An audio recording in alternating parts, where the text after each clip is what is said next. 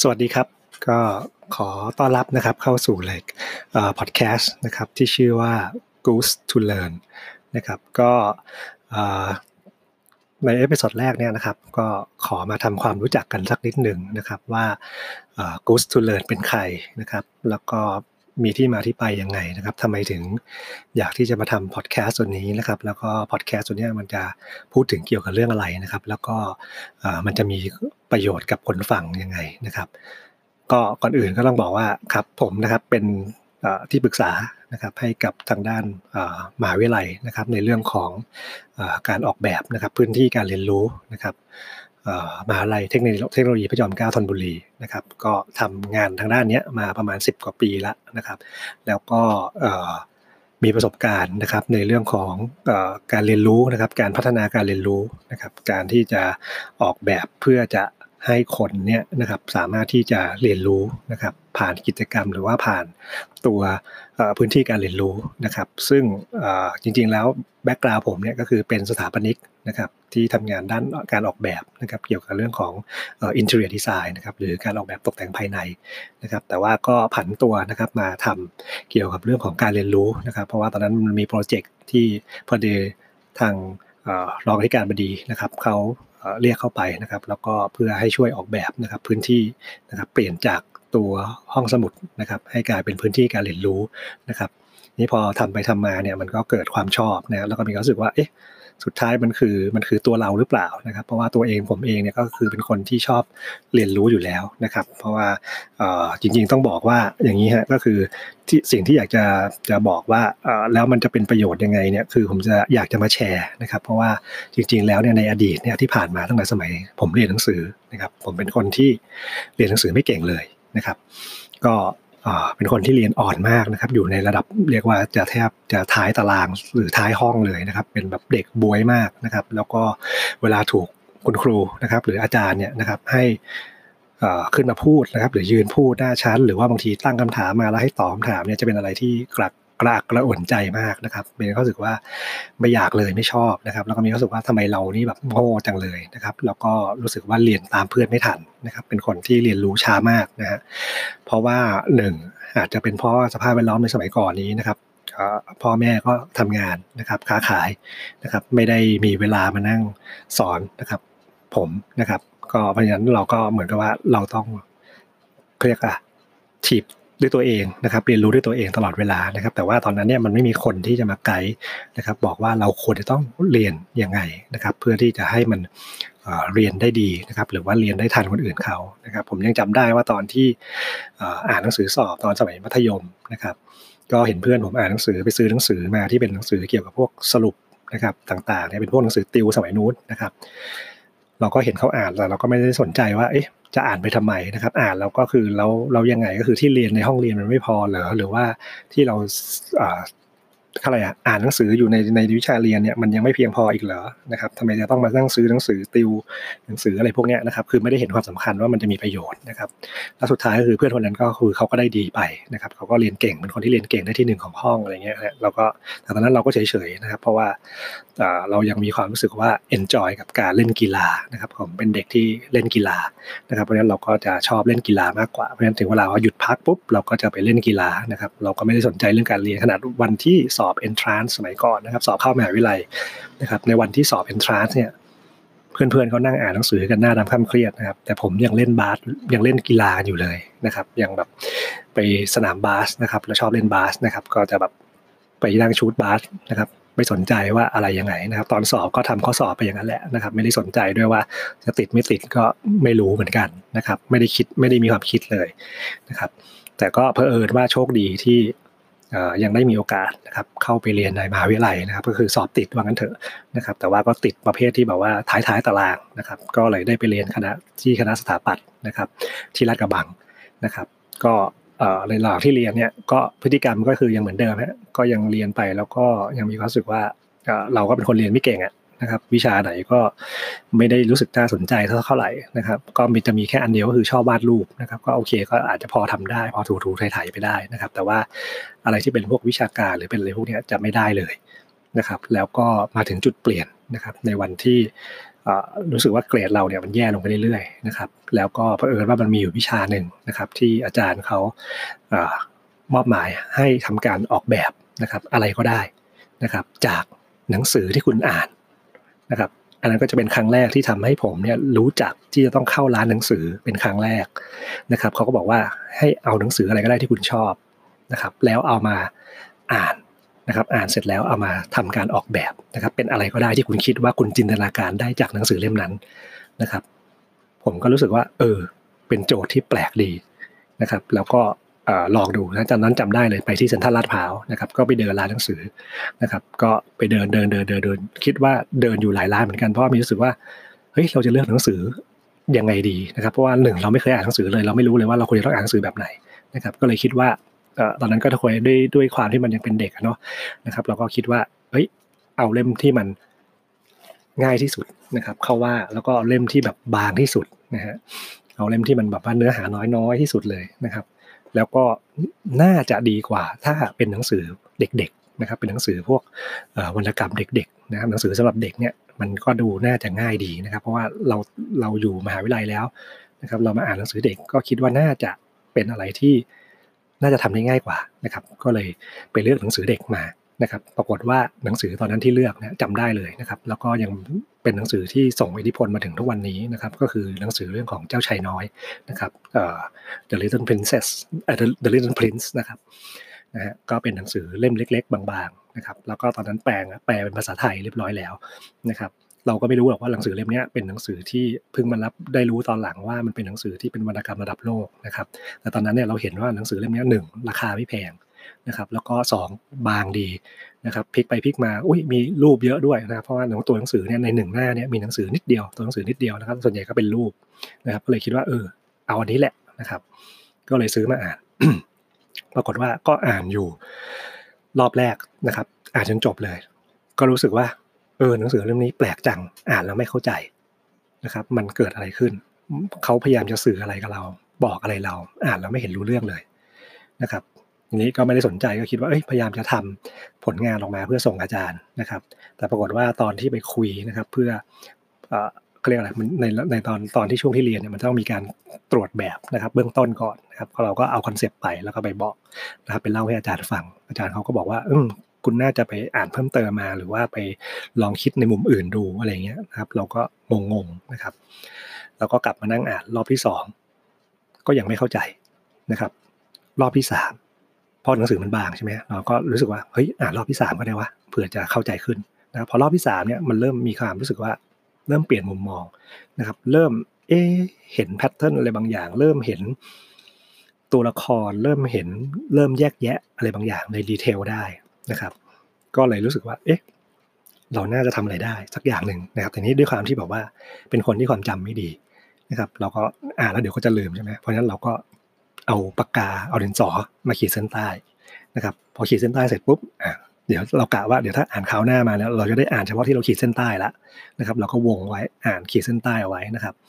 พออ่านเสร็จจบจบปุ๊บก็ยังรู้สึกว่ามันยังยังไม่ไม่ไม่ได้อะไรเท่าไหร่ นะครับ ก็เลยมีก็ว่าเอานะลองอีกทีหนึ่งอ่านรอบที่สี่นะครับ ก็ลองอ่านเฉพาะที่เราขีดเส้นใต้ เพราะว่าไอ้คาที่ไม่สำคัญเนี่ยเราเราเอาออกหมดแล้วถูกไหมเราไม่ได้ขีดเส้นใต้มันเนี่ยเพราะฉะนั้นเราลองอ่านเฉพาะที่มันขีดเส้นใต้ไว้นะครับ มันก็เริ่มปฏิติดประต่อ เป็นเรื่องว่าอ๋อคนไหนใครทำอะไรที่ไหนอย่างไรนะครับ แล้วมันเกิดอะไรขึ้นบ้างนะครับ เราก็เริ่มเอ๊ะชักชักสนุกแค่ชักรู้สึกว่า เอ๊ะ มันเริ่มมันเริ่ม เข้าใจอะไรมากขึ้นนะครับ ก็เลยอ่านรอบที่ 5 คราวนี้รอบที่ 5 ก็คือผมก็เริ่มเขียนเลยนะครับ เอามือมานั่ง เอาดินสอปากกาเนี่ยมานั่งเขียนเลยว่าไอ้สิ่งที่เราอ่านมาที่เราสรุปมาที่เราขีดเส้นใต้มาเนี่ยนะครับ มัน เอ๊ะ มันสามารถเขียนออกมาเป็นเรื่องได้ไหมนะครับ สุดท้ายมันก็ออกมาได้นะครับ พอออกมาได้ปุ๊บเราก็รู้สึกว่า เอ๊ะ เออ ตัวละครเนี้ยมันเดินทางไปที่นู่นที่นี่ไปเจอคนนู้นคนนี้ มันทำอะไรนะครับ ที่ไหนอย่างไรนะครับ จากนั้นเราก็มานองว่า เอ๊ะ แล้วถ้าอย่างนั้นเนี่ยเราจะตีความ ให้มันออกมาเป็นยังไงได้นะครับเป็นการออกแบบได้ยังไงเราก็มาดูว่าเอ๊ะหรือเราจะสร้างการออกแบบที่เป็นสถานที่นั้นๆ ขึ้นมานะครับทีนี้พอสร้างเป็นสถานที่นั้นๆ มันก็ตรงตัวเกินไปหน่อย แล้วมันก็รู้สึกว่าอะเข้าไปดวงดาวที่เจอพระราชาอะไรเงี้ยคือเราจะถามว่าเราจะสร้างไงสร้างวังขึ้นมาเหรอจะสร้างอะไรสร้างอะไรนะทะเลทรายขึ้นมาเหรออะไรเงี้ยนะครับ ซึ่งมันก็ดูแล้วเอ๊ะก็ไม่น่าจะใช่นะครับ ก็เลยมองว่าเอ๊ะ หรือว่าเราจะลองทำเป็นวิธีอื่นดีนะครับ แต่ก็ตอนนั้นก็ยังคิดไม่ออกนะครับ ก็เลยเป็นที่มาของการอ่านรอบที่6นะครับพอรอบที่ 6 ปุ๊บเนี่ยเราเริ่มเอะใจ ว่าเอ๊ะ หรือว่าสิ่งที่เราอ่านเนี่ยมันพูดถึงตัวละครพูดถึงชื่อคน พูดถึงชื่อตัวละครต่าง ๆ นะครับ ไปเจอพระราชาเจองูเจออะไรเนี่ยนะครับ ก็เลยลองมาเปลี่ยนดูซิว่า เอ๊ะ ถ้าเราสามารถที่จะแทนคำนะครับ ให้มันเป็น abstract ได้ไหมนะครับ ก็เลยลองนะครับโดยการที่จะเปลี่ยนนะครับ เปลี่ยนจากคาว่าเจ้าชายน้อยเนี่ย เป็นคำว่าวัยเด็กนะครับ พอเปลี่ยนคำว่าวัยเด็กปุ๊บเนี่ย ก็เปรียบเสมือนว่าตั้งแต่เริ่มต้นเดินทางนะครับ ในวัยเด็กของเราทุกคนเนี่ยนะครับ จะต้องเจอนะครับเรื่องราวที่เข้ามาอยู่ในชีวิตประจำวัน เจอเรื่องนู้นเรื่องนี้เรื่องนั้นนะครับ มันก็เหมือนกันประสบการณ์ที่เจ้าชายน้อยเข้าไปเจอนะครับ เจอพระราชาเจอก็คือแทนด้วยความรุ่งเรืองความมีอำนาจนะครับ ไปเจออะไรนะ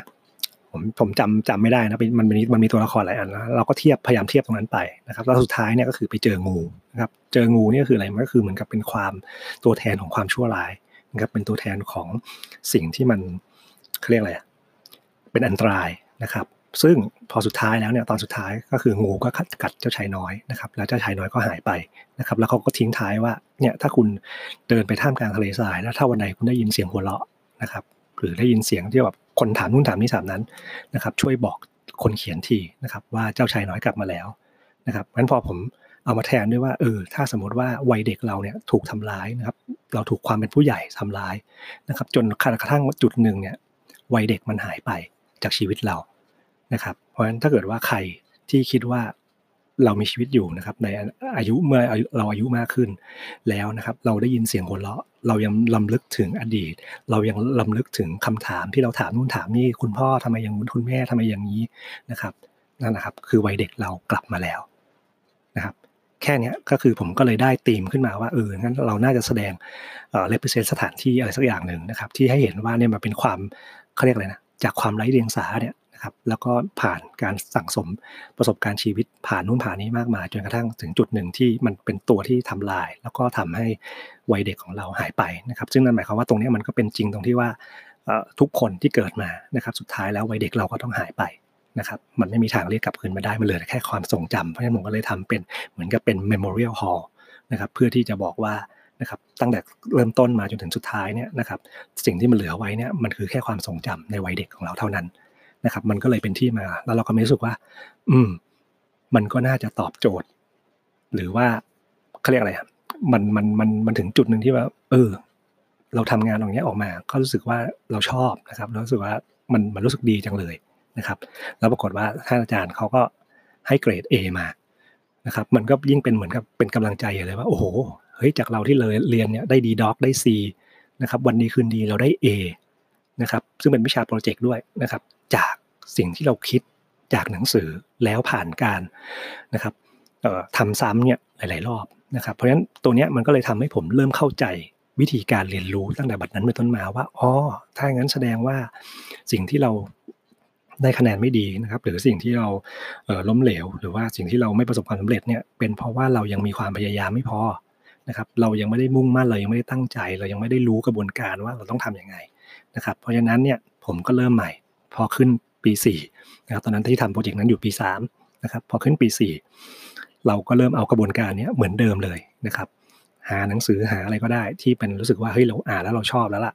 แล้วเราทำซ้ำนะครับซ้ำไปเรื่อยๆ แล้วเราก็คิดนะครับจินตนาการให้มันออกมานะครับแล้วก็สร้างมินนิ่งที่มันเป็นแอบสแตรกขึ้นมานะครับซึ่งมันก็ประสบความสำเร็จอีกเหมือนกันนะครับมันก็ยังได้ A อีกเหมือนเดิมเพราะนั้นก็เลยมีความรู้สึกว่าผมก็เลย จากสถาบันเนี้ยนะครับด้วยวิธีการแบบนี้ด้วยวิธีการเรียนแบบนี้ แล้วมันก็เปลี่ยนชีวิตผมจากหน้ามือเป็นหลังมือครั้งแรกนะครับ ก็คือ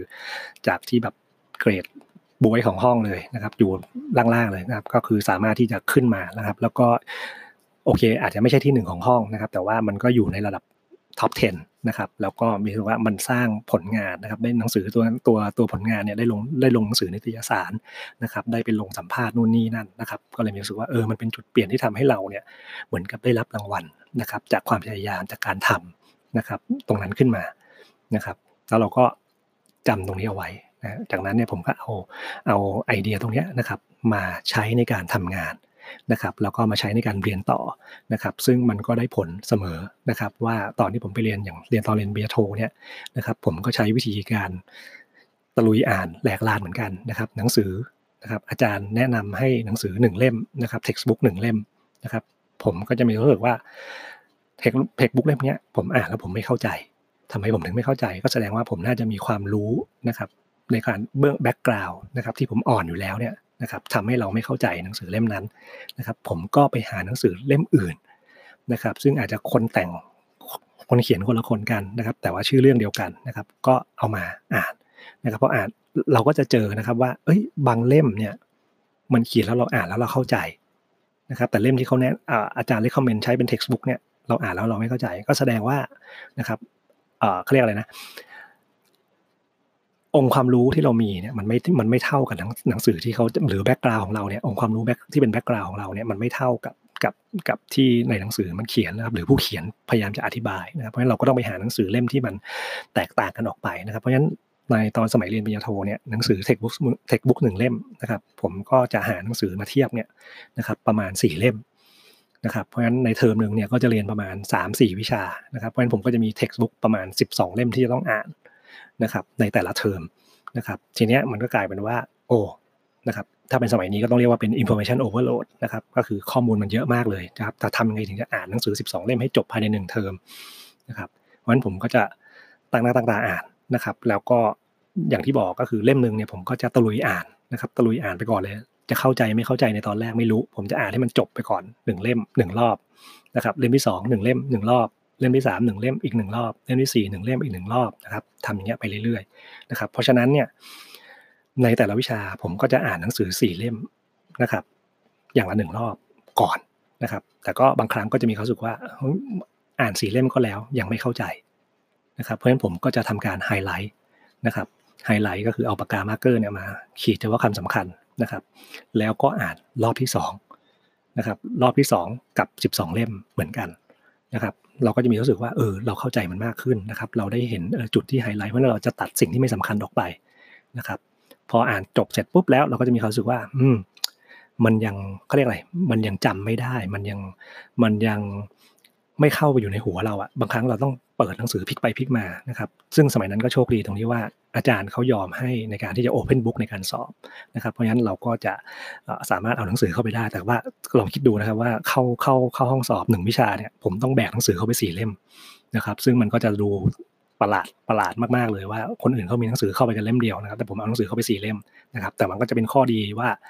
เวลาผมตอบนะครับ ในการ Open Book เนี่ยแน่นอนคุณหาคำตอบในหนังสือไม่เจออยู่แล้วล่ะแต่คุณต้องประมวลผลนะครับจากหนังสือทั้งหมดเนี่ยออกมาเป็นคำตอบของคุณเองที่คุณคิดขึ้นมา แล้วก็เรียบเรียงขึ้นมาเพราะฉะนั้นผมก็จะมีภาษีกับคนอื่น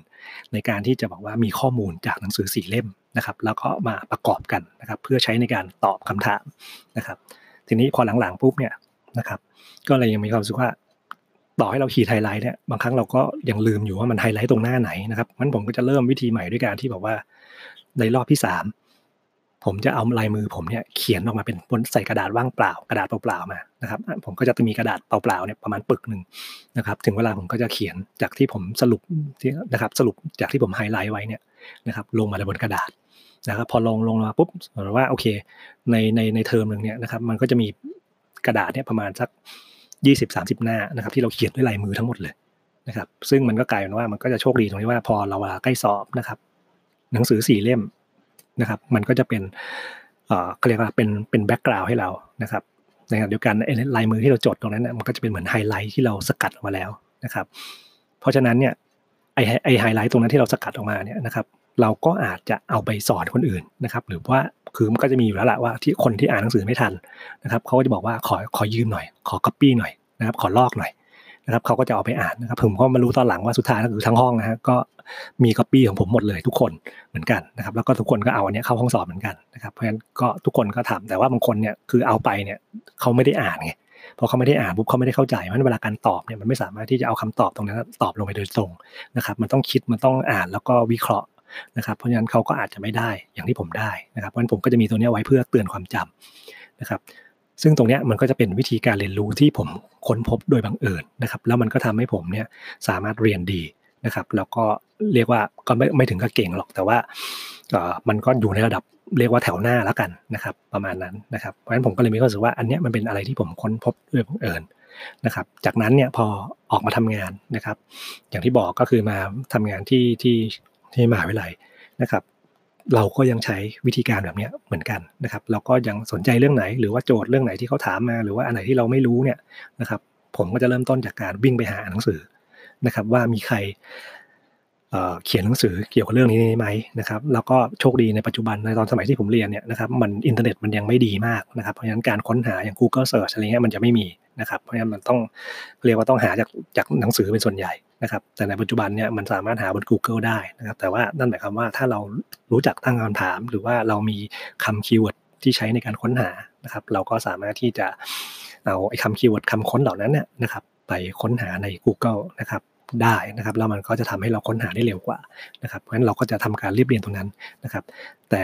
สิ่งที่ผมอยากจะบอกเนี่ยที่เล่ามาให้ฟังทั้งหมดเนี่ยนะครับ ก็เพื่อจะบอกว่านะครับเป็นตัวแทนนะครับ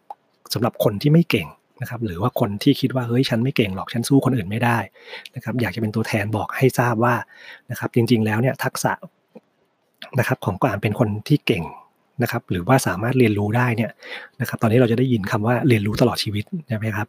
นะครับเนี่ยเพราะฉะนั้นถ้าเกิดว่าเราถ้าเรารู้ตัวเราเป็นคนที่ไม่เก่ง นั่นหมายความว่าเราต้องขยัน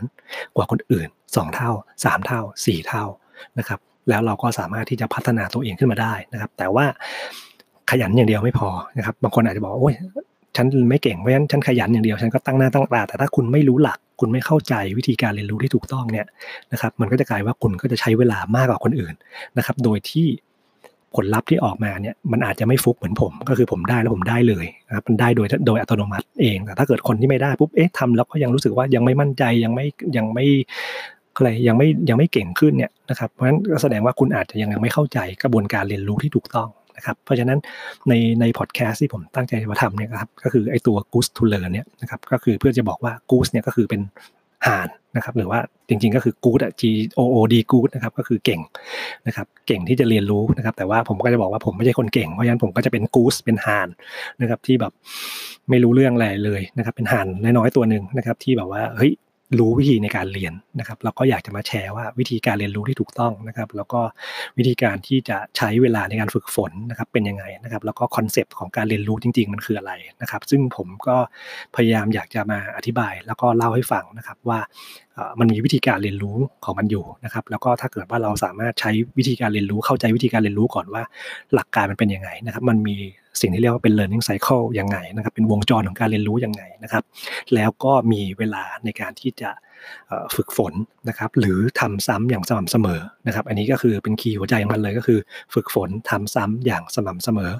นะครับแล้วคุณจะเห็นคุณค่านะครับของตัวเองว่าสุดท้ายแล้วเนี่ยเราก็สามารถเป็นคนเก่งได้นะครับแล้วพอเราทำอย่างเงี้ยเรื่อยๆเข้านะครับพอถึงจุดหนึ่งนะครับ ซึ่งผมก็จะบอกต่อไปว่ามันก็เป็นสิ่งที่ต่อเนื่องมาจาก ตอนที่ผมเอาเอากระบวนการการเรียนรู้เนี่ยมาทำงานนะครับสิบกว่าปีเนี่ยนะครับแล้วก็พบว่าพอถึงจุดหนึ่งนะครับมันจะพัฒนาไปจนถึงสิ่งที่เราเรียกว่าเป็น speed learning นะครับก็คือการพัฒนาความเร็วในการเรียนรู้นะครับซึ่งอันนี้มันมีหนังสือออกมานะครับแล้วก็มีงานวิจัยนะครับที่เขียนออกมาเกี่ยวกับเรื่อง speed learning ค่อนข้างตอนนี้ก็เยอะแล้วเหมือนกันนะครับคือผมก็ตามอ่านอยู่เหมือนกันว่าเขามีเทคนิคเขามีวิธีการยังไงนะครับ ซึ่งผมก็อาจจะเอาวิธีที่ผมใช้เนี่ยนะครับมาแชร์แล้วก็มาเล่าให้ฟังเผื่อว่าจะเป็นประโยชน์นะครับสำหรับ คนนะครับที่คิดว่าเอออยากจะพัฒนาตัวเอง อยากจะพัฒนาให้การเรียนรู้ของเราเนี่ยมันดีขึ้นนะครับ สามารถที่จะทำให้เกิดความมั่นใจนะครับ แล้วก็สามารถไปถึงจุดหนึ่งที่เรียกว่าเป็นเป็น creativity อะพอคือพอเราเรียนรู้มากๆเข้าเรียนรู้จนจนถึงจุดหนึ่งเนี่ยมันจะสร้าง creativity หรือความคิดสร้างสรรค์เนี่ยขึ้นมาในสมองเองนะครับนะฮะเพราะฉะนั้นผมก็อยากจะฝากนะครับตัวพอดแคสต์ตัวนี้ไว้นะครับก็คือผมก็พยายามจะเล่า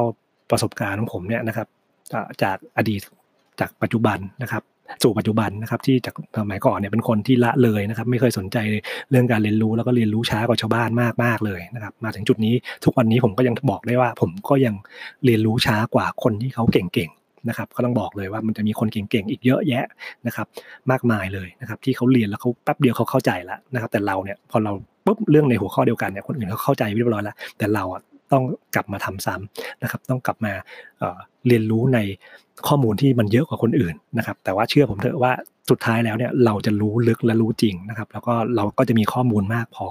นะครับ แล้วก็พัฒนานะครับเร่งสปีดนะครับ เพื่อให้มันก้าวทันคนอื่นนะครับ แล้วก็ก้าวต่อไปในอนาคตด้วยนะครับ เพราะฉะนั้น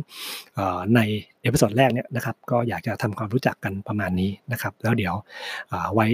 คราวหน้านะครับในโอกาสต่อไปเนี่ยก็คือจะมาค่อยๆทยอยเล่านะครับ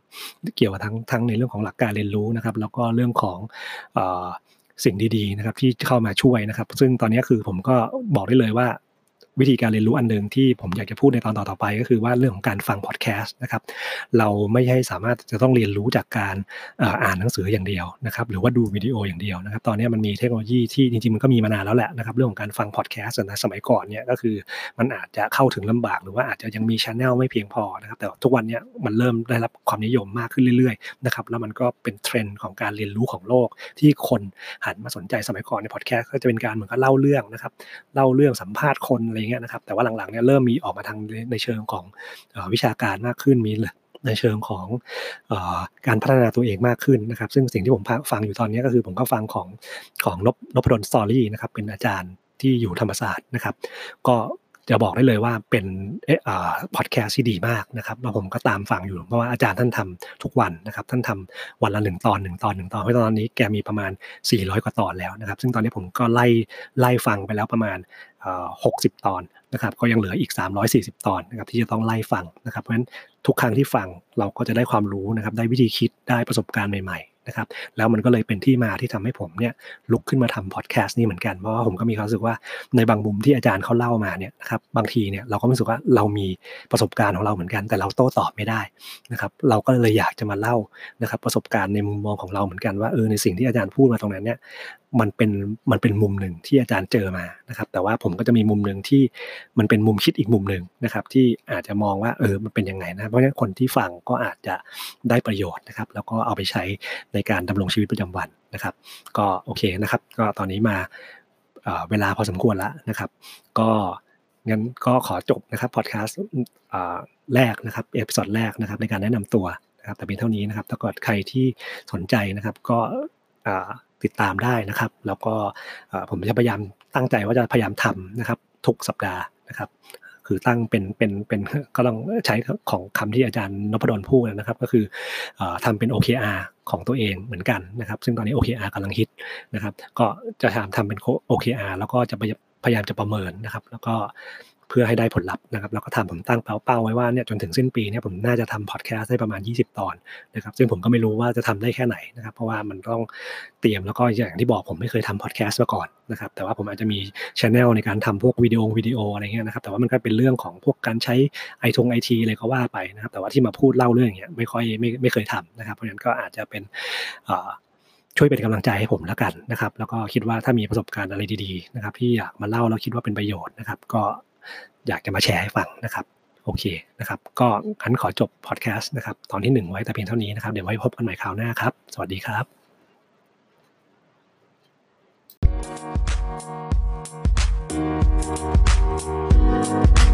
บ